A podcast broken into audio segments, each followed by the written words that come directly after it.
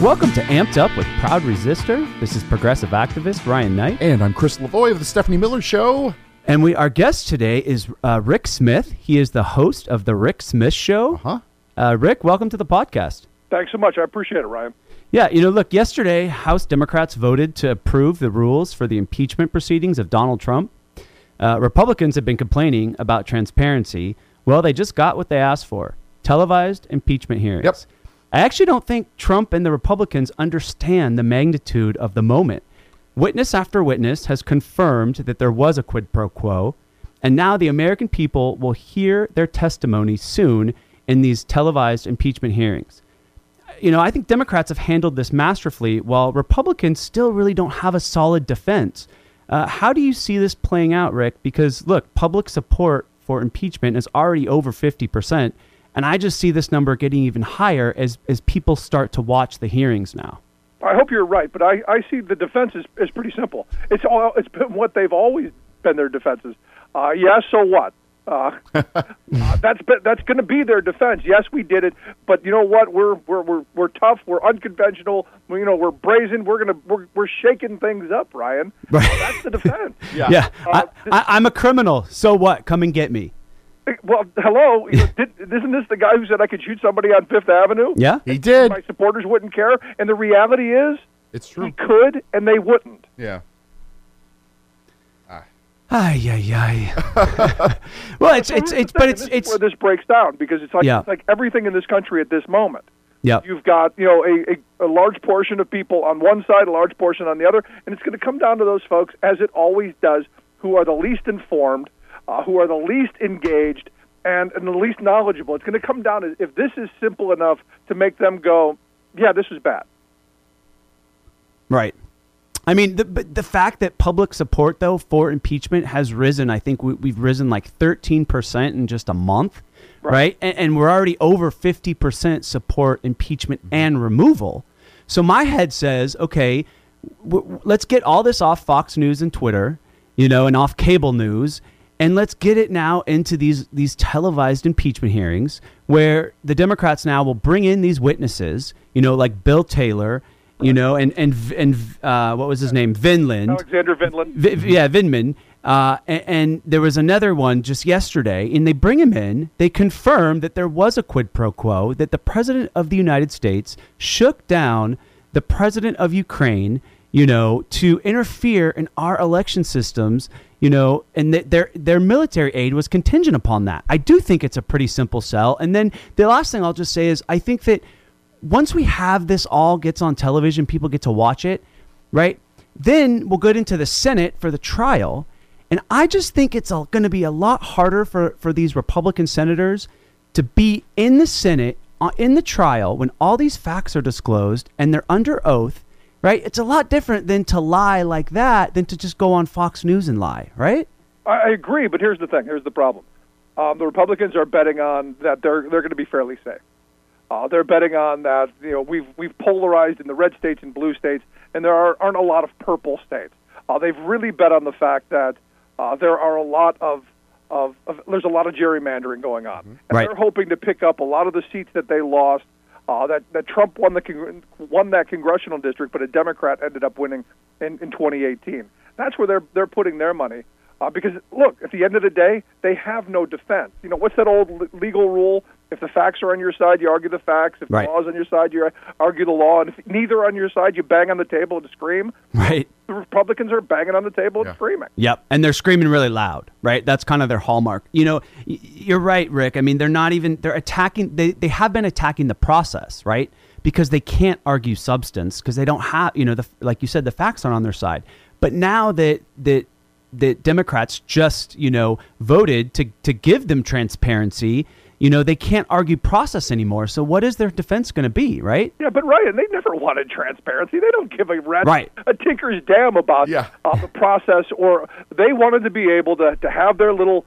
Uh, you know, the little tantrum moment by breaking into the SCIF. They wanted to have their moment on Fox News of moral indignation.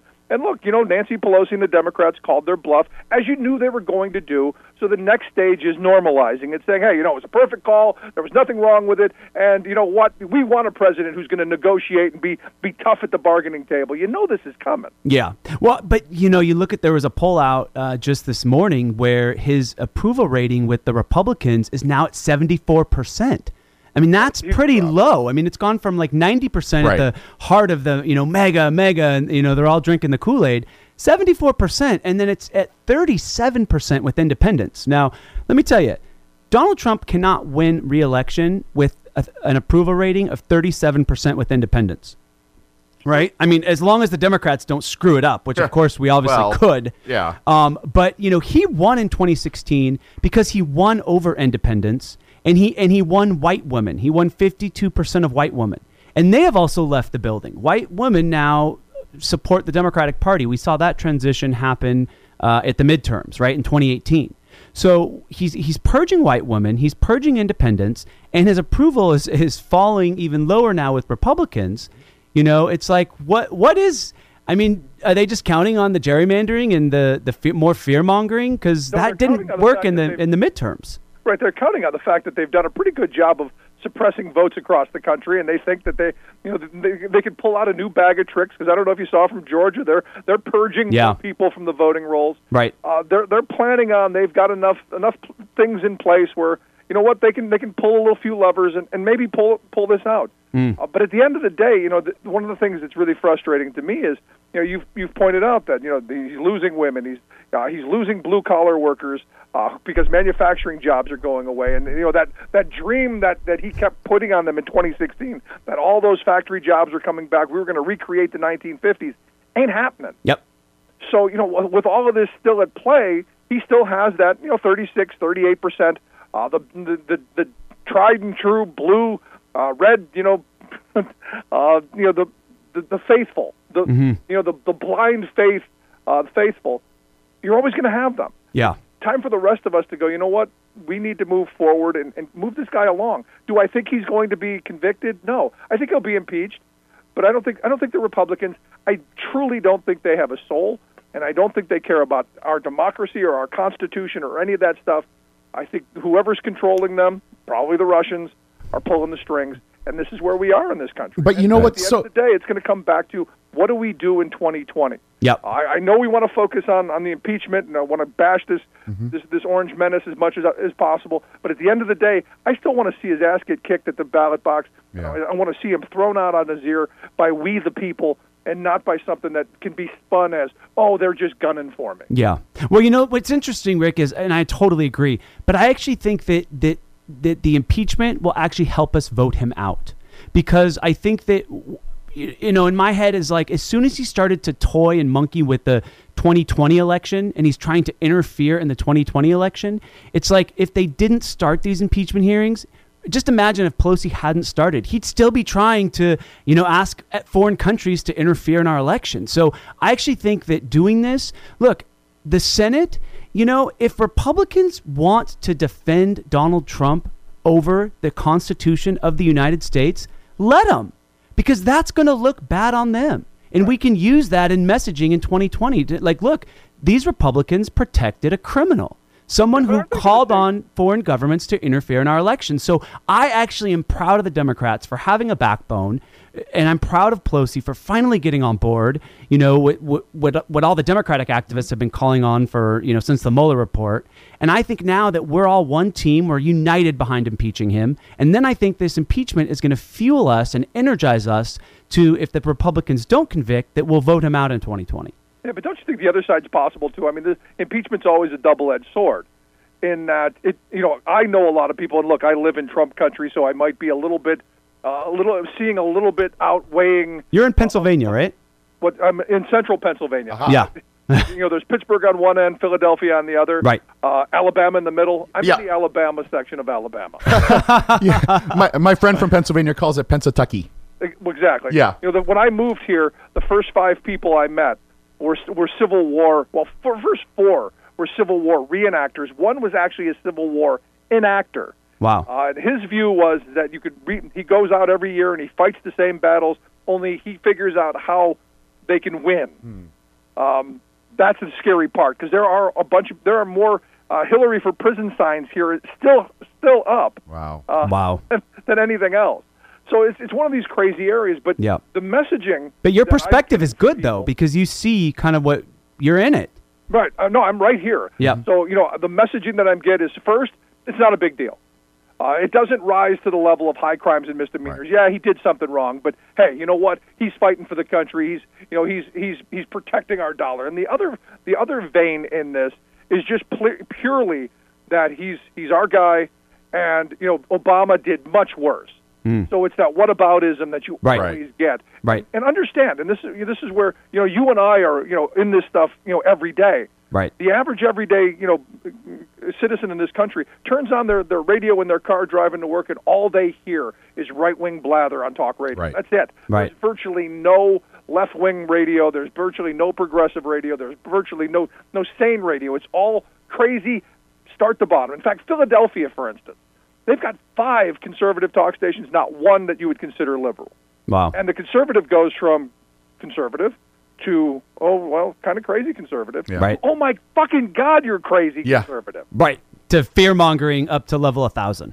So this is this is my my fear is always the right wing has masterfully built an echo chamber, a message machine that you have to be in awe of. And, and look, I am. I'm in awe of the wealthy, the wealth class of this country, investing in and sticking with building an, an enormously powerful media machine Yep. that spins whatever the corporatists want. And right now, the corporatists are, are pretty happy with Trump and the tax cuts and all of the horrible deregulation and all of the attacks on workers, the environment, consumers. Yep. Go down the list. This administration has been the wet dream for, for the, the corporate class and the wealthy because they're robbing us blind at every turn. And while we can focus on, on all of the, the, the, the dumpster fire that's going on in the, in the White House, we're getting screwed at every turn because of the policies.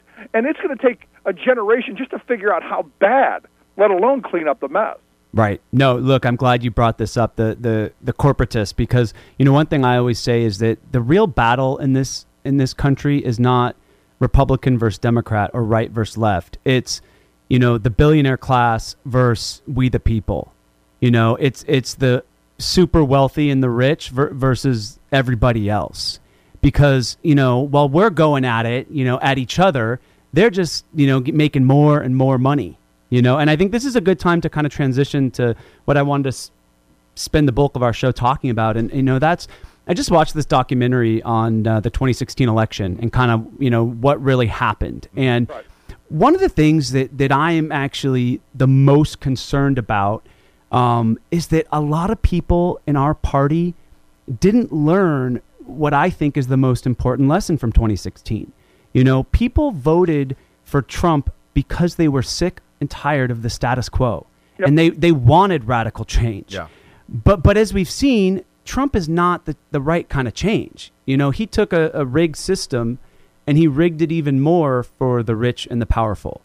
The kind of change we need in America is change for the people, not for the powerful. The kind of change that Elizabeth Warren and Bernie Sanders are fighting for. Yet we keep hearing this this kind of tired narrative from the elites in our party and, and the corporate media that only a centrist can, can beat Donald Trump. You know, and you know, I would just some food for thought. You know, Obama campaigned very progressively in, in 2008, although he governed uh, pretty moderately. And the last three times Democrats lost, it was with more moderate candidates, uh, you know, Kerry, Gore, and Clinton. Uh, and so it's like, Rick, my head is like the definition of insanity is doing the same thing over and over again and expecting a different result. When are people going to wake up in our party and realize that only a progressive that can, you know, lead a movement and mobilize millions of middle and working class people can beat Donald Trump? I agree. I, uh, you have to have somebody who has vision, and I, you know, I, I as a, as an as an old white guy, uh, I'm often asked, you know, how does the Democratic Party win back people like me? You know, a blue collar guy. Um, you know, been, been truck driver for 30 years. I, I do this little program that I do. I've been doing this for 14 years. Uh, and you say, hey, how, how do we win back the white working class? And I go, well, first, drop the white part. How do you win back the working class? And I've always said the reality is, is Democrats have, have taken the working class for granted. Uh, what I want is I want somebody who's going to ball up their little digits, and keep their thumb on the outside and get into the mix and start throwing some punches. I want someone who's going to actually fight for me instead of offer to hold my coat when I'm getting my ass kicked. Uh, because the sad reality is the working class of this country has been getting their ass kicked for way too long. And what Donald Trump gave a good portion of them is this hope that, you know what, maybe I'm going to be able to feed my kids. Maybe those days of yesteryear where I had that good paying union job down at the factory, maybe those days can come back. And look, you know, 2016 was not a surprise to me. Election night was not anywhere surprising to me because look, I didn't like Hillary as a candidate. She was way too way too moderate, mm-hmm. and I didn't believe her on trade. I mean, I didn't believe her on a lot of stuff. Hmm. When I Yeah. I called Trump winning in April of 16, and, and I'll tell you the quick story. I, my grandmother passed away. I went back to Cleveland to visit my family and, and to, for the funeral and all that. And my family, otherwise known as the basket of deplorables, um, who were who are not politically active whatsoever, have never voted in their lives, don't give a shit about politics, other than to complain about how horrible all politicians are. They were registering to vote in alarming numbers because they bought it. We're going to get those factories back that lined Brook Park Avenue. We're going to get those, you know, those hundreds of feeder jobs that fed into to the Ford plant that was massive, and the Chevy plant that was enormous, and LTV Steel and Republic Steel, and all these. It's all coming back, and we're going to have that ability to have the, you know, the little house with the picket fence, and you know, one income and two cars in the driveway, and kids going to college and vacation, and that American dream that we've all been told is what we should be striving for. Because look, these people since Reagan took office forward, uh, they've been getting their butts kicked. Yep. Deindustrialization, globalization, free trade, all of this stuff has just been kicking them in the teeth at Yep. every opportunity. And they finally heard a politician said, "You know what? Bullshit. We're not doing it anymore." And oh, by the way, they also heard we're going to go after those those lazy minorities and all those people that we hate, and the queers and all that stuff, uh, which was a, a double bonus because look, they're against that as well. Right. But A- and then, as we all know, Trump Trump was lying to them, right? And he actually, Yes. you know, he But was, they were so desperate they to were so hear desperate. that right. that they'll. I mean, you know, I, I can't say that I blame them that they were desperate to hear that, and Yeah. so they believed them. Well, and that's why I call. You know, he was he he had this kind of populist message, Yeah. but he's really a phony populist, right? Because he doesn't help working Right. people. He has now rigged the system He even will more tell working. against them. He will tell working people anything they want to hear Yes. to get elected. Well, and then he used like he used a race baiting message. You know, that's course. kind of I mean, of course, because Right. we're a racist country. I, Right. And, and look, it's I, I'm not even saying that you know it's only white to black because I know a lot of black people who hate whitey. Uh, you know, we, we're this this whole idea that you know we can all love each other. I'm I'm struggling still with. I'm hopeful. I'm Yeah. hoping it happens, but we always seem to be able to be pitted against one another. And, and one of the things the wealth class does masterfully is pitting us against one another: white collar, blue collar, green Right. collar, pink collar, ring around Yep. the collar. They've figured out how to how to how to slice and dice us into subsets of gender and race and religion and uh, all this stuff, so that we end up eating each other and not them. right. What I'm hoping is this election cycle, all of this stuff. You know, I said when Trump became president, I think he's going to be the great uniter. He's going to unite this country. It'll be against him, Yes. but I'm hoping he unites the country, and I'm hoping I'm right. I'm hoping we all have this collective wake up where we go, "Holy shit, this was bad." Yeah. We should we should figure out who who really is responsible. Oh yeah, it's all those people who got the massive tax cuts who didn't share any of them, the greedy bastards, and that's who we go after. Right. Well, but the here's my fear though is that Trump's fear mongering has paralyzed so many people in our own party that you know you hear Democrats they're they're so worried about turning off voters when they need to be more worried about turning out voters, right? And, and appealing to voters. Mm-hmm. And that's why you know some people think the key to victory is moderation. No, the key to victory is motivation and inspiration and, and candidates that that you know while Trump was promising them this kind of return of kind of economic patriotism and you know where working people can succeed here again we need candidates who are actually going to deliver that message right? That are actually going to fight for working people because like you said rick that's the problem in america. The last 50 years and i'd say it's even a little bit before reagan but definitely reagan was the you know the speeding up of trickle down economics you know? But the big problem in America is year after year, decade after decade, corporations get more, more powerful and more powerful and richer and richer, and working people and the middle class keeps getting less power and keeps getting poorer and poorer. That's the problem. And so we need a politician or a leader who's going to fight back against these greedy corporations and billionaires. And right now, the only two candidates that I see doing that in the Democratic primary are Elizabeth Warren and Bernie Sanders. Right. And look, I was a Sanders guy in, in 2016. Uh, you know, uh, from the beginning, I voted for him. I, I wanted him to run. I actually had talked to him, you know, in February, uh, you know, before the year before, and I'm saying, Bernie, this is this is your time. You got to jump into this. Uh, more than anything, you we need your message. Look, Sanders was the first guy I ever interviewed doing this radio program. Mm. Uh, I, I believed his message because look, most of the time he's been on the right side of things. Yep. Uh, especially on the economic stuff. And for me as a labor guy, the economic stuff is most important. Uh, my problem with Clinton is she was always wrong, but she learned. My problem with Biden, he's always been wrong, but he's he's, he's learned. Now, I don't want somebody who's always wrong and then learns. I want somebody who gets the thing right, right from the start. Mm. And yeah. you said something a second ago, you know, that that caught my attention. You remember back in 2004 uh, when everyone was wearing the anybody but Bush shirts? Yeah. Yes. Uh, I think we need to learn the lesson of, you know, I, I hear this from people all the time. We're, I'm going to vote for anybody but Trump. No, anybody but Trump isn't going to work. It didn't work for Bush. It's not going to work for Trump. I need somebody that I want to vote for. Yes. I don't want to vote against somebody. Right. Give me a reason to come out. Give me a reason to go, yes, I, I believe your vision. Right. And, and look, you know, Warren and Sanders are, are you know right there at the very top. Yeah. Uh, I like Sanders a little bit better because he's talking he's talking my language as a labor guy. Right. And Taft Hartley. Yep. Immediately get it all gone. Yep. And go back to the original intent of the National Labor National Labor Relations Act, which was uh, the employee has the rights. In fact, if you read the original NLRA, there is not one paragraph, not one sentence, not one word, not one syllable that gives employers any rights because they understood from the beginning that employers had all the rights. What the NLRA did is it gave employees right to organize, to collectively bargain, to strike, to have secondary boycotts, to have community involvement. And the first thing that the Republicans did when they had a chance is they rammed Taft Hartley through over the veto of Harry Truman and, and took away all of that stuff. Mm. And then we get these bullshit elections and, and captive meetings and harassment, and that's when you start to see the decline of union unionization in this country. Right. Give give me the ability to organize. Give me the ability to, to get workers to join unions, and I'll tell you how we fix inequality in this country, and we hold the billionaires accountable. Yeah. Well, look, I, I just pulled the fundraising numbers for uh, uh, 2019 so far, and when you just look at, it's really impressive. You look, Bernie Sanders has raised 74 million dollars. Elizabeth Warren has raised 60 million dollars, and then Buttigieg has raised 50 million, and Biden is all the way down at 37 million. W- what I just find so fascinating is, you know, Elizabeth Warren and Bernie Sanders have raised a combined $134 million. It's actually more than Trump. Uh, and they're outraising every centrist with small dollar donors. Right. So it just, it's like, it, it, it drives me nuts when I hear Democrats think we need a centrist. Like, why wouldn't you go where the energy in our party is? Why wouldn't you go with the with one of the with the candidates who are inspiring people in our party and they're drawing the biggest rallies? You know that you know Bernie and Warren have had rallies of over twenty thousand people.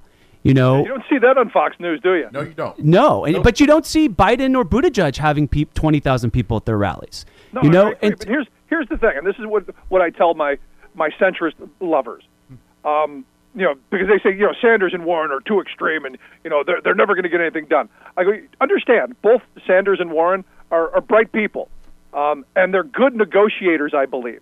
The problem with the Democratic Party is, is we negotiate kind of kind of like this. Uh, I, I want to have this. Let's say the minimum wage. I want to have a ten dollar an hour minimum wage. So they come out and they say, okay, we want a ten uh, ten dollar minimum wage. Republicans go, no. Okay, we'll take a nine dollar minimum wage. Republicans go, no. Yeah. Okay, how about eight? And we, we, we negotiate our way backwards right. and end up getting nothing instead of saying what, what, what Sanders is saying repeal Taft Hartley entirely. Is that going to happen? Probably not. The Republicans are never going to let it happen, and then some centrist Democrats won't. But at least you can move a little bit back from that and still get something really good. Well, and this is what we, what the Democrats have forgotten: basic negotiating skill. Well, because the problem you're hitting the nail on the head, Rick, is that some Democrats, like the Bidens and the Buttigiegs, they want to come to the table with a moderate position, which is already a watered down position. Yep. So when you're negotiating from a moderate standpoint, you're not coming from a place of, of strength, right? So it's the same thing with healthcare. You know, they're the moderates are are down at kind of this they're basically just want to keep everything as it is. You know, with the with the same healthcare system we have and add a public option. Well, even adding a public option to add people on, you're not the biggest problem in America right now is that middle class and working class families can't afford their health care. They can't afford Obamacare. You know, and a lot of that has to do with the way, what Republicans have done to it to kind of throw, you know, a wrench in it. But that to me is the difference. Like you got Warren and Bernie who want to negotiate from the strongest position for working people and middle class people, Medicare for all, right? And then obviously that might get, you know, when you meet with Republicans, things could change, but why wouldn't you come from your strongest position? I agree. You know, I've said you, you, you, you run on uh, Medicare for all, and then maybe you settle for Right. Medicare for people over 50. Right. And, and I know this is a divisive thing, but you know, here's the thing: if you had Medicare for people 50 or 55 and older, the the job force would would quickly get younger. Uh, people who are you know in their mid late 50s, early 60s, who are just you know they're, they're dying for retirement. You go, I, I got to get to the the finish line because they got to get to Medicare. It's not that they don't have enough money. It's not that they you know they don't want to do something else. It's that hey, I can't afford the health care cost. Right. I know tons of people who are working gr- jobs that they hate simply because they need the health care. Yeah, well, that's one of the bent things people don't talk enough about Medicare for all. That it would it would create this new level of entrepreneurship because also if you started a small business, you don't have to worry about covering your your employees on healthcare, right? And it also allows people to, like you said, if you don't want to work at that job, you can switch jobs or you can start your own business and you'll still have health care. Right. Now, look, I do I'm, I do physical manual labor. I work I work for a trucking company. Um, I know guys who are you know a little bit older than me. You know, their backs are giving out, their knees are shot, their hips are shot. Uh, you know, they've done you know millions of pounds of lifting. They're they're physically ready to go, and you know they've still got another ten years because hey, thanks to the Reagan era, you know people my age aren't going to retire until we're sixty-seven. And as you get a little bit older, as you get younger, it gets further down the road. Uh, you're doing these kind of jobs, you're wearing out. And for me, the the ability to just say, you know what, let's just start moving those folks into retirement, and and get a younger crop of folks in because uh, it's what we it's what we need to be doing. Right. Well, one thing that also concerns me is there was a poll out this morning from Iowa, and uh, Warren is ahead. She's at like 22%, and Bernie's right behind her, I think at like 19 or 20%. And Biden has now fallen into fourth, actually, behind Buttigieg uh, at like 16%. But what's most concerning is when you look at the crosstabs of the poll, Biden is polling at 2% with voters under the age of 45. Right. Two percent. Now, you'll hear a lot of people, you know, that old talking point that uh, you know only baby boomers vote or you know only old people vote. It's actually false. Uh, Thirty-eight percent of the 2020 electorate is going to be millennial and Generation Z voters. So while we're going through all this chaos with Trump, you know, and people are already in fear, they people aren't realizing that we're also in the midst of a generational shift Right. right? Where there's going to be more millennial voters than we've ever had. And Biden doesn't appeal to them. I'm a millennial. He doesn't appeal to us.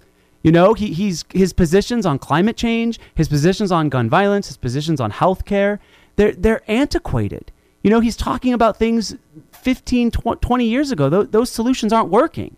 If those solutions work, then we wouldn't have these crises that we have. You know, we're not going to solve these old problems with old thinking. And so my head is you don't hear it enough on corporate media. It's like he's pulling at 2% with people under 45.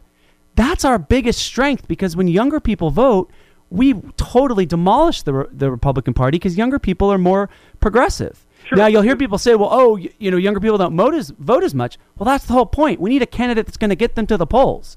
And Warren or Bernie will. Biden is just not going to do it. But I, I hope so. You know, look, at the end of the day, that's always the hope. If you get them out, you win. Right. Um, and Obama was able in, in 2008 to, to energize the younger generation, and he won over overwhelmingly, even with some of the tactics.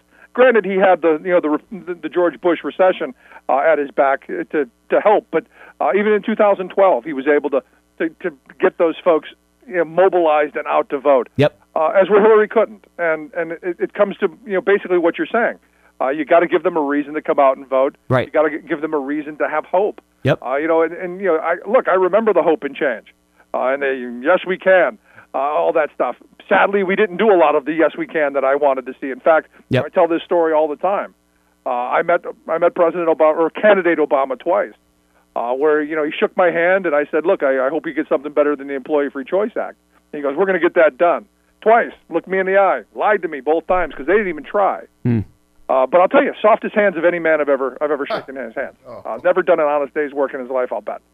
Well, I mean, the thing is, you have to remember that Obama felt, had a lot of pushback from the Republicans, and and that was still that time where, you know, we, the Republicans are are are better at base politics and pushing their message through, and and too often or not, we get in there and we compromise with them, and that's why I think we need a candidate that is going to be bold and is going to be big and is going to stop backing down, you know, stop bringing a butter knife to a bazooka fight, and is not going to you know let the Republicans get everything they want. But you know, one thing I think we have to get to be clear with that, you know, the the reason you know it's it drives me nuts. But so it's like me and you both agree that failed status quo politics isn't working anymore. It's not working. But but there's so many people in our party that don't want to abandon it, and they, you know they're pushing the old narratives and the safer candidates because centrism is better for their bottom line. And I think we have to be clear with that. These a lot of these candidates are pushing kind of these failed status quo policies to make their big money donors happy. I completely agree. Yeah, and that's the problem with our politics. Right. You know, the fact but we don't hear that. Like if you turn on Warren- CNN or, or, or, or MSNBC, you're not going to hear that message. You know, you're going to hear them talking up Biden and talking up Buttigieg and kind of talking up these things, these kind of platitudes. But again, we need real change in this country. Or, or, or nothing. Or that's my biggest fear is if we don't have real change, it's going to get worse and worse and worse. Well, a second ago you said the Republicans, you know, have a, you know, they get what they want. Yeah. Understand? They don't want anything. Uh, they're happy right where things are right now. Have you seen Hmm. any legislation from Republicans coming out of, of anywhere? No. Hell no. No. To Mitch move McConnell won't sign in any anything. Direction other than more tax cuts for the wealthy, other than you know more deregulations for corporate America. They're quite happy right now. They've got hands firmly planted on both, you know, ten and two o'clock on the steering wheel, Yeah. and they're in full control of the car. Even if with Democrats in the House. Right. How do we wrestle control away from them?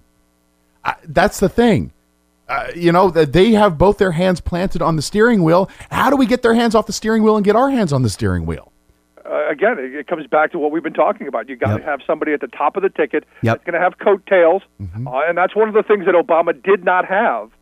Uh, you know, throughout his presidency, you got to have someone who's going to energize and engage and keep people focused on you know the the mission ahead. You know, I thought Obama had a chance in 2009 because the, we were we were in in free fall. The economy was struggling, people were struggling. He, he, he was an inspiring figure. There was an opportunity to build the kind of movement that Sanders talks about. Right. You know, this this kind of movement of you know, it's not just about him. Uh, it's about all of us. Uh, I thought he had that chance in 2009, and he, and he said, "No, go ahead, go back to you know, did the George Bush, just go shopping." Yeah. Well, you know, the other thing, you know, I understand why corporations and billionaires don't want big structural change because it's because it's to their benefit to keep this rig system intact, right? especially the But- big corporations. right. Which But know, what- I- about, about two years ago, I learned a new word, uh, and I love learning new words. Uh, Have you ever heard the word monopsony? No. Uh-uh. Uh, it's an economic term uh, that means that corporations have grown so large. It's, it's based on monopoly. Uh, they've grown so large that just their mere presence suppresses wages.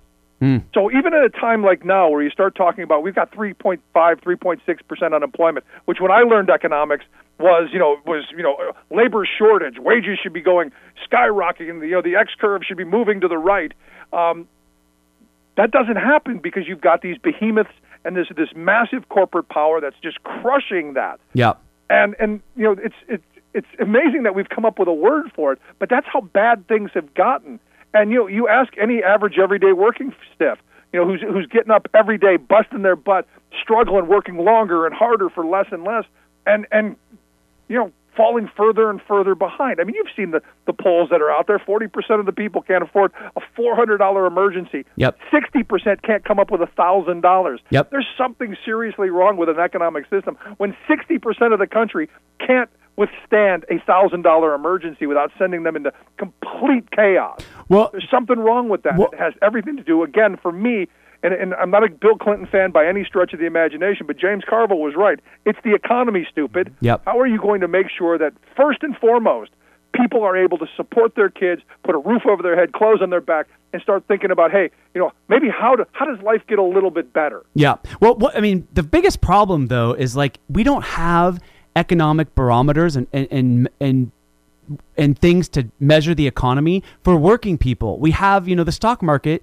measures the economy for corporations and people who own stocks. Well, guess what? Half of Americans don't even own stocks. So, you know, Trump is going to go into some of these swing states and talk about this booming economy when the when the economy isn't really booming for, for working people and middle class people. And that's why I actually think our only the, only way we get there is with a candidate like an Elizabeth Warren or Bernie Sanders who can go into those same places Trump is going to say the economy is booming and they can say no, the economy is is booming for corporations and billionaires, but it's not booming for working people, right? No, and and the other thing is is is when you're talking about wages, when you look at just look, look what's happened under Trump's presidency. Wo- workers' wages have stayed pretty flat. I think mm, they've gone up like 3%. Well, guess what? A 3% raise doesn't mean anything when you're paying more for gas now. You're paying more for healthcare costs have gone up. The price of food has gone up. Mm-hmm. The cost of rent, rent prices have gone Oh, up. crazy. The cost of so all of it all the costs uh, uh, for an average American, for for a working class person, while all their costs are rising, their wages have barely increased. So the so they actually have less money in their pocket under the Trump economy than they had in the Obama economy. And and and what's really crazy is that in a in a Warren economy or a Sanders economy, working people and middle class people are going to have the most amount of money in their pocket. It's just the fear mongering that corporations and the Republican Party and, and conservative Democrats use that that to want to keep the, everything the way it is.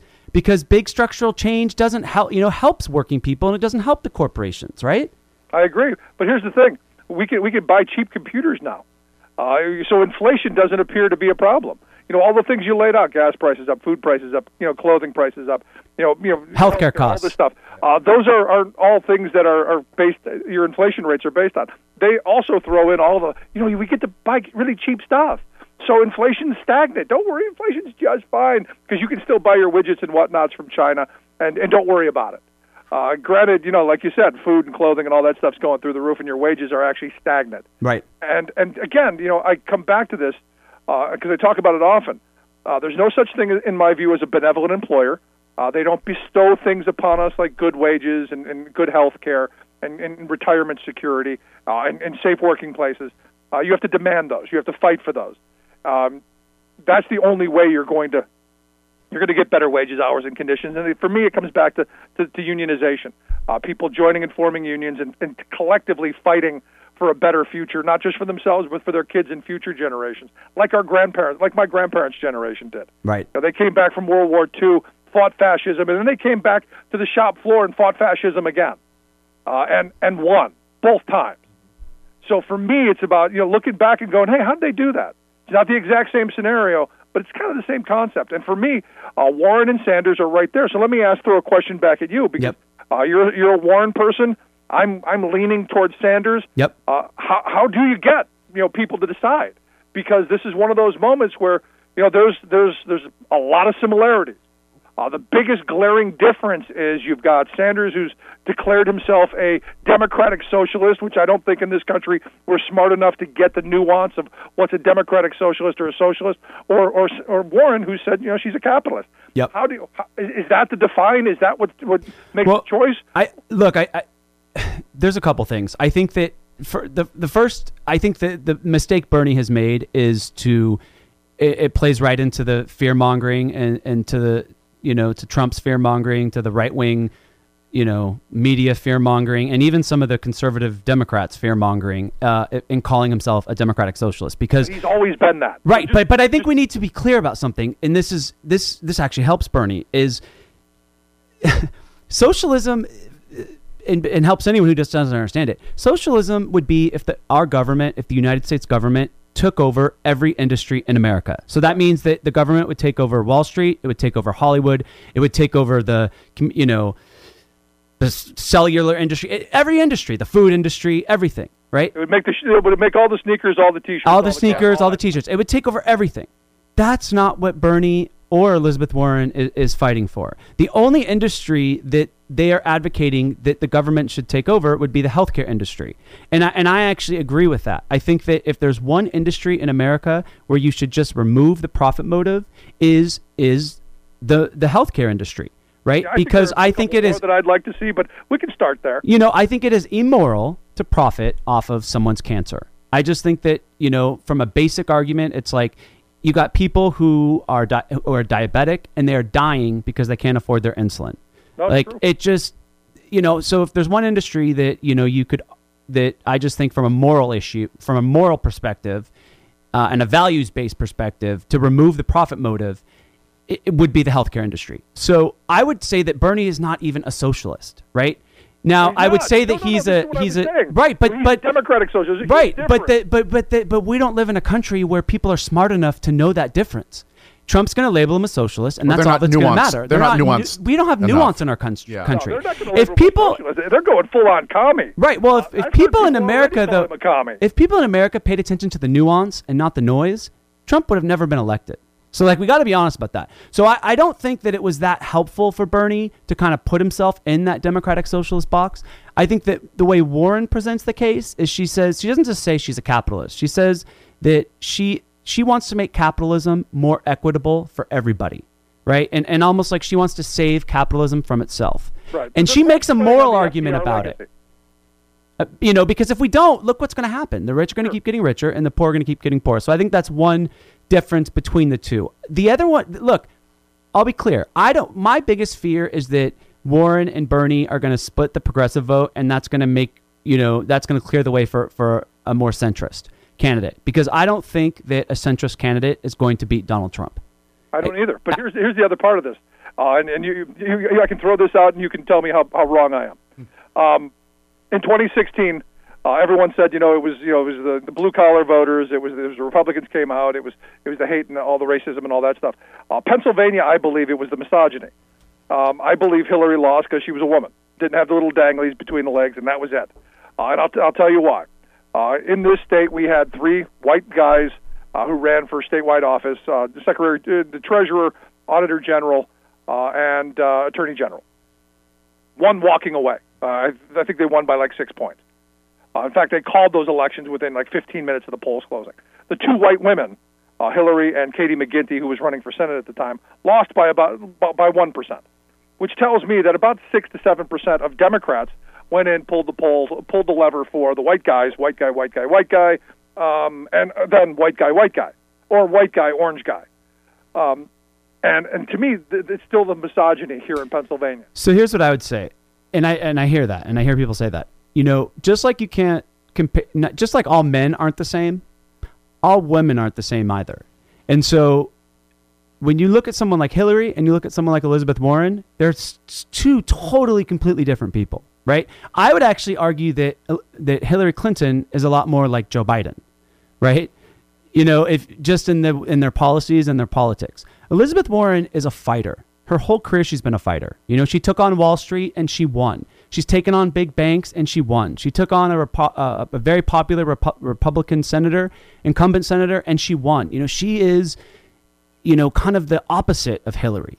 Whereas where Hillary was, you know, when Trump was kind of coming at her in the debates, and she actually wrote about this in her book. She said it was kind of the one mistake that she made, where she's, you know, she said she should have turned around and said, you know, back up. Yep. You know, Elizabeth Warren will turn around and tell Trump to back up. You You know, say back the fuck up. right? No, and so go. that's what I- so. See, this is one of those things that you know. I, I remember saying this back when they were when this was going on. The, when they go low, we go high. I was going, no bullshit. Yeah. Uh, I've always believed when they go high, you stamp the motherfucker's head into the dirt and don't let him get back up. Well, you know what? You know what's interesting? There, in life, there is an exception to every rule.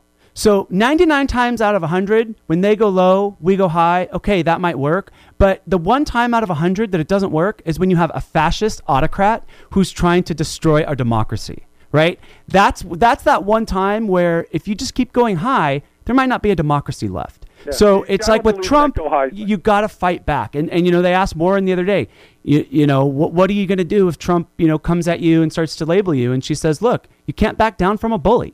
That's it. You, you know you got to go right back at him. And and that's the difference between uh, you know Elizabeth Warren and Hillary Clinton. I think that you, she has impressed me. I, I at the, at the very beginning, I was not, I wasn't wasn't even considering her. I was you know on the Bernie side.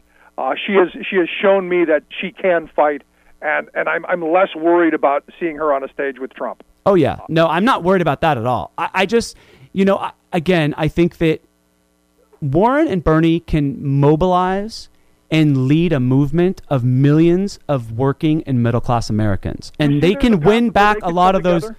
Trump voters. I just think that our party still doesn't get it yet. Like Yeah. we need to like think of it I think of it this way. Billionaires how many votes do, do billionaires in America have? There are not enough rich people in America to win an election, right? No, they I've still only that, get one vote. I, you know, I've said, you know, the rich people have all the money, but we've outprocreated them. Right. The we, problem is, is we have all the votes. And so it's like, it is a movement that's powered by big money donors, you know, and that's the kind of movement Bi- Buttigieg and Biden are building. Is that going to stop Trump? Or is a movement that's powered by the people and for the people? Is that going to stop Trump? And that's the kind of movement that Warren and Sanders are building. And I just think it's so clear and obvious. Like, there are not enough big money donors in America to beat Trump in an election. They just don't have enough votes. I all I all the votes are in the 99%. So, Here, here's so the central question in all this, though, because I don't see either Warren or Sanders backing down. And you said it a moment ago. The fear is is that they split they split the progressive movement, and you end up with somebody skirting in, uh, you know, like Joe Biden, uh, because they've they've they've split the vote. Do you see either one of them willing to back down? Because I don't ever see them coming together. I think I think they're both just too old to be a one-two punch, uh, and I think ideologically there's some differences there. Do you see one backing down and, and saying you go ahead, or do you, do you see that happening, or do you see I- going into a convention that might be brokered?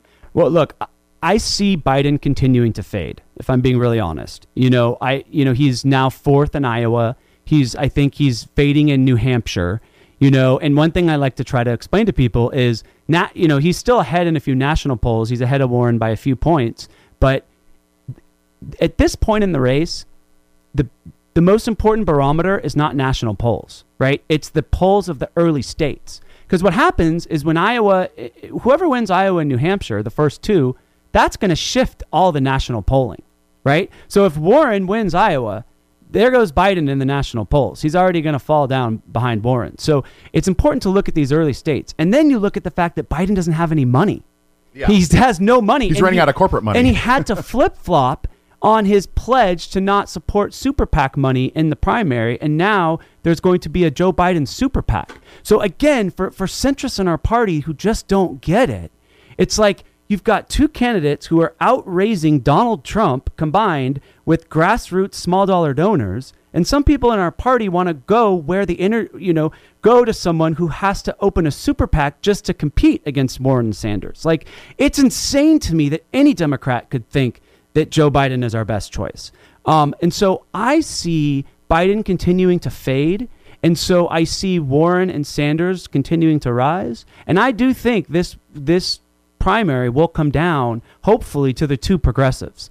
And the reason I chose Warren is I just think that as much as I am a progressive, Rick, I think that I can't deny the fact that the Democratic Party is still made up of progressives and moderates, right? I tell people we're not a progressive party and we're not a moderate party. We're a progressive and a moderate party. Right. And so I just think that Eliz- while, while Joe Biden speaks to moderates pretty well and, and Bernie Sanders speaks to progressives pretty well, Elizabeth Warren is that one she's kind of the sweet spot in between Bernie and Biden where she speaks to progressives but she can also speak to moderates a lot better than Bernie tries to. And I just think that is going to be the winning coalition not just for the Democratic primary, but that's going to be the the coalition that we can use to beat Trump. That as progressive as I am, we still have to speak to moderates. And and not only that, it's not just speaking to moderates because it's not about watering down our progressive policies.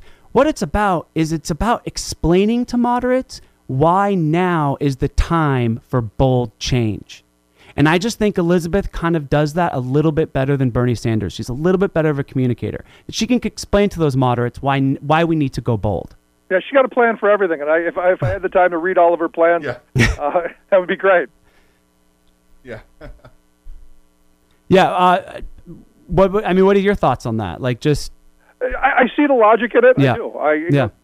uh, as I've said, I, I, I, I've become more impressed by her as the campaign has gone on. I think she's run a pretty good campaign. As, as where you're right, you know, Biden has run a really pretty, pretty crappy campaign. really bad campaign, Uh, for you being know, honest. he's, he's done what Hillary. He's been doing what Hillary did. Yep. You're just tapping your fingers on the desk, waiting, waiting your turn. Uh, you know, Yep. kind of like Martha Coakley did. Right. Uh, and you know, look, and you know, the reality is, is it's it's what the establishment has. Okay, you're next. Yes. Uh, I love the fact that there are a couple people that nobody gave a chance to, and I look at Sanders. yep. Um, in 2016, nobody gave him a snowball's chance in hell. Uh, and look at what he has accomplished in the party uh, just in this short period of time. We're talking about Medi- Medicare for all, Yep. $15 an hour minimum wage, uh, you know, labor law. Finally, a Democratic Party talking about how important labor law is. Yep. So, I mean, he has pushed the party in this direction, and, and for that, I, I, I'm, I'm, I'm thrilled. Me too. Um, you know, I look, I voted, I voted for Bernie in 2016. I voted for him in the primaries, and then you know, I voted for Hillary in the general because I can't stand Donald Trump, and I didn't want Donald Trump to win. Look, there, Bernie Sanders has shifted the, the the Overton window, and he has he has he is the one, and he deserves a lot of credit, you know, for being the one that has shifted a lot of this. I just think that Elizabeth Warren is the one who can kind of take it to the next level. Now, I could gonna be wrong. See how it plays out. I mean, Yeah, and, and look, I will be. uh, look, Bernie's my second choice by far. I mean, he is. My first two choices are, are Warren, and then my second choice is Bernie. Because again, I just don't think that a centrist is going to beat Donald Trump. And I love what you said a minute ago about just coronating Biden before the race had even begun, because that's what happened. Like, if we go back to you know February and March of this year, you had CNN and MSNBC and all the elites in our party basically wa- rolling out the red carpet for Joe Biden and coronating him before voters had even voted. And it's like when you look at the campaign he's run, why aren't people saying to themselves like he's not even running a great campaign now? How is he going to run a good campaign against Trump? You know, like how they're campaigning now, newsflash, is how they're going to campaign in the general too. And it's how they're going to govern. And it's how they're going to govern. And so No, it's you're like right. and this is the thing that, that that gets me is, you know, my kids love Joe Biden. You know, my my daughter's 17, my son's 13. Uh, my 11 year old not doesn't know so much, but the reason they do is they remember all the Obama Biden memes, yeah.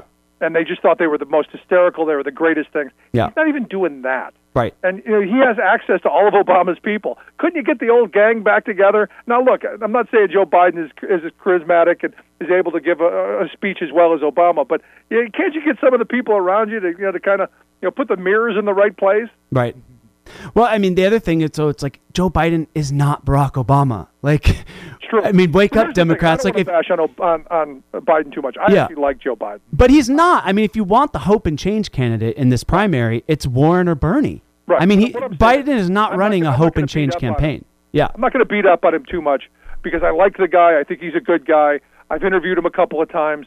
Um, really good guy. I just think his time has passed. Yeah. Uh, and and at the end, I'll, I'll I'll I'll end this where I started it. Is he's been wrong almost all of the time when it mattered. Yeah. Yeah. And look, he learned, and that's great. But I want somebody who's going to be right before they were wrong. Right. Right.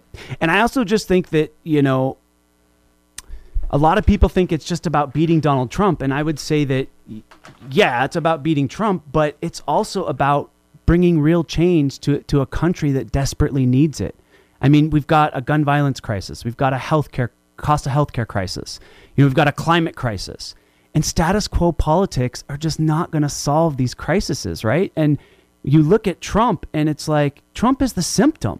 You know, the disease is that we have a government that's been corrupted by greed. You know, our go- our government is supposed to work for for we the people. Instead, it works for corporations and billionaires. And I don't see Biden changing that. I see him just kind of continuing things as normal. He won't be as ra- he won't be racist like Trump is, and he won't be you know dysfunctional like Trump is, and he won't be tweeting ridiculous things like Trump is. But just going back to normal, if we just go back to 2016 and pretend Trump never happened, guess what? Go back to 2016. Everyday Americans were hurting. Yep. The working class was hurting. You know, they couldn't afford their health care then. So so nothing will really change with Biden. No, you're absolutely right. And and, and one of these things you say, well, go back to normal. I don't remember what normal was. Thank you. Uh, I mean, you know, it, it, it seems like a lifetime ago.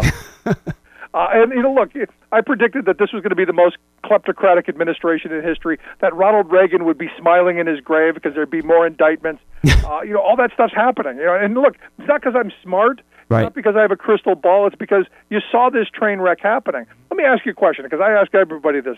Um, I predicted things were going to be really bad.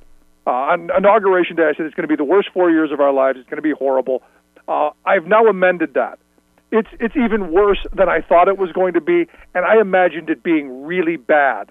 Uh, now, I'm sure you were probably in the same vein. Uh, Is it has it been better or worse than you imagined? I thought it would be the worst presidency we've ever seen, and it's worse than I even expected it. Right I'm there. the same way as you. Same and here. and you know, just to kind of put a wrap on this podcast is the question we need to ask ourselves is who in our party is going to bring back these working collar, these these working class voters, right? Be- In these independent voters that went for Trump. And I think that a bold progressive like a Warren or a Bernie, while you hear the corporate media put all put out all this fear mongering and say that you know they're never going to vote for someone like Bernie or Warren, I actually think it's the opposite. I think that working people and people that are struggling are going to vote for a Warren or a Bernie over Donald Trump before they would about Biden. You know, it's that that old. There was an old saying. I can't remember who said it. It's a famous politician, but he said, "If you give voters, you know, if you if, voters have to choose between a, a, a Republican and a Democrat that acts like a Republican, they're going to choose the Republican every time." And so it's like, why why are we trying to be Republican light? Why are we trying to be so moderate? You know, we've got to stop compromising our liberal values to try to win because we're not really winning. You know, when you look back at the Obama presidency, although he was a very charismatic ma- matic figure and he is one of our greater presidents, there was a lot more he could have done for working people and he didn't. No, and no look, uh, I'm his big I'm his big, big, biggest critic. yeah. Um, uh, look, I had such high hopes. Uh, I was again, I was hoping, you know, that something better than the Employee Free Choice Act would have gotten passed. And I, you probably don't even know what what EFCA was. Uh, but you know, I was hoping for something better than that. Just like during the Carter years, I was hoping for major labor law reform. Yeah. Uh, as a kid, I was hoping for you know during the Clinton era strike replacement. None of Yep. that stuff came. Yep. Dem- Democrats always the first thing off the table is what will benefit working people. And I, I hope this time around, I hope that th- that's that's not the case.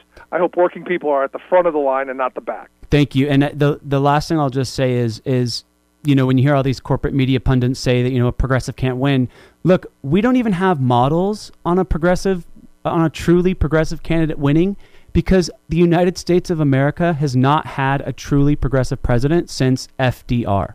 I mean that is how long it's been, Rick. So we don't even know what the model looks like because it doesn't happen right? Our party has been shifting. Well, you hear people in the corporate media say, oh, are the Democrats moving too far to the left?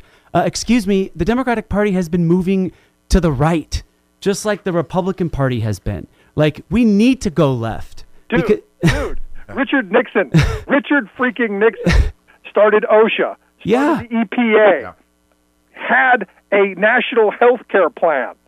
Richard freaking Nixon. yes, is more Price progressive control. than a lot of Democrats today.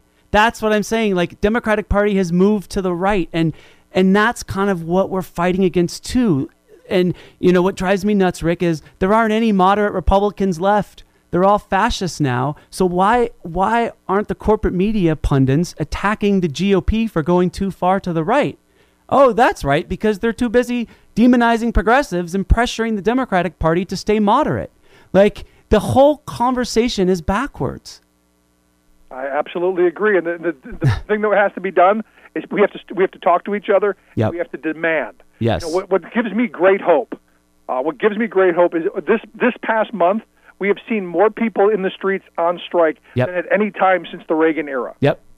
And to me, that that boots on the ground, uh, hands in pockets kind of mentality that we're going to fight for a better tomorrow gives me such great hope that maybe our mindset is no longer, hey, I'm just happy to have a job. You know, I don't don't don't ask me nothing. To damn it, I'm sick, I'm tired, and I'm not going to take it anymore. Right. And I want to thrive. Like I want to live in an America where the corp it's not the corporations and billionaires that are, are they're the only ones who get to thrive. Like I want to see working people thrive. I want to see the middle class thrive. I want to live in a country where, you know, people are feeling good about themselves again. And that's not going to happen until we have a president and political parties that have the courage to fight back against, you know, these corporations and billionaires that have controlled our political system. That's what it comes down to. They are stopping they are stopping real change in America. And that's the point. Yep, and that's the point. They want to. Awesome. Well, They- Rick, they- this has been an this has been an amazing. hands on the steering wheel, and they do not plan on giving one a month. This is why you got to get a crowbar and get those fingers snapped off. Yeah, Yep. we do. Well, look, Rick, I've really enjoyed this conversation today. Uh, thank you so much. Rick, where can we hear your show? Uh, we're live 9 to 11 p.m. every every weeknight. Uh, you can go to our Twitter account at Rick Smith Show at uh, uh, the, uh, the RickSmithShow.com. Uh, we're on a number of stations throughout northeastern uh, northeastern U.S. Um, you know, podcasts everywhere. You know, we, we everybody does that. Um, you know, all that stuff. Awesome. Well, thanks again, Rick. Also, I forgot uh, Oh. Saturday night, 7 p.m. Free Speech TV. Uh, we do our little uh, little program, little song and dance. There, you can check your local listing, Directv, uh, uh, Dish Network. Or the Free Speech TV app on Apple TV or Roku. There you go. Yeah. All right. Progre- Awesome. Progressive 2020. Amen. Thank you, Ryan. Appreciate it, man. Thanks, Rick. Okay, thanks, Rick. All right. That was very cool. He's awesome. Yeah. Well, Yeah. it's also good, you know, look, I the goal of my podcast is I just want to give people because they don't get to hear these kind of messaging when they watch CNN or Mm-hmm. Right. MSNBC. Right. You know, I'm not here to trash on centrist. I'm just like, look, there's another there's another lane. Exactly. You know, Yep. there's another lane we can take Yep. and and we might just not only win, but we might actually win for the American people too. Yeah, absolutely. Um, so before we go, we Yep. got to talk about Plexiderm. Plexiderm is amazing. How long have you been using it now? Um, probably about a month now. And look how young and dewy I look. I don't see any bags under your ass. No? Uh-uh. Yeah. Yeah. Yeah. No, Well- I've been using it for like three months. Yeah. And, And- no no bags of dark And circles I on just yours. feel nice and smooth. Yeah. You know, you put a little bit of it, little bit of it on underneath your eye when you wake up And it tightens everything up. It's It does. amazing how it works. And it does it in just a couple of minutes. and gets rid of the dark circles. So go to tryplexiderm.com and use my code SEXYLIBERAL for 50% off plus an additional $10 off. That's right, 50% off plus an extra $10 off. This offer is also available by calling 1 800 685 1292 and mentioning code SEXYLIBERAL. Plexiderm is backed by a 30 day back money. By a 30 day money back guarantee, Yep. visit tryplexiderm.com and use code SEXYLIBERAL at checkout. That's tryplexiderm.com, code SEXYLIBERAL. Sweet. Awesome. Thanks for listening to another episode of Amped Up. Uh, if you want to continue the conversation online, you can go and use the hashtag Amped Up. Yep. Also follow uh, the Rick Smith Show on Twitter. Uh-huh. It's just at Rick Smith Show. Yep. And we'll catch you next week with an all new episode. Hey, this is Bob Cesca, host of The Bob Cesca Show. If you enjoyed this episode, you're going to love my show, where every Tuesday, Wednesday, and Thursday, we talk about this guy Trump is crazy. and this guy. Trump is a fing idiot. And we say this a lot Sweet, merciful crap! because He can't keep getting away with it! find The Bob Cesca Show at sexyliberal.com and on iTunes, Stitcher, Spotify, bobcesca.com, and everywhere else you get your podcasts.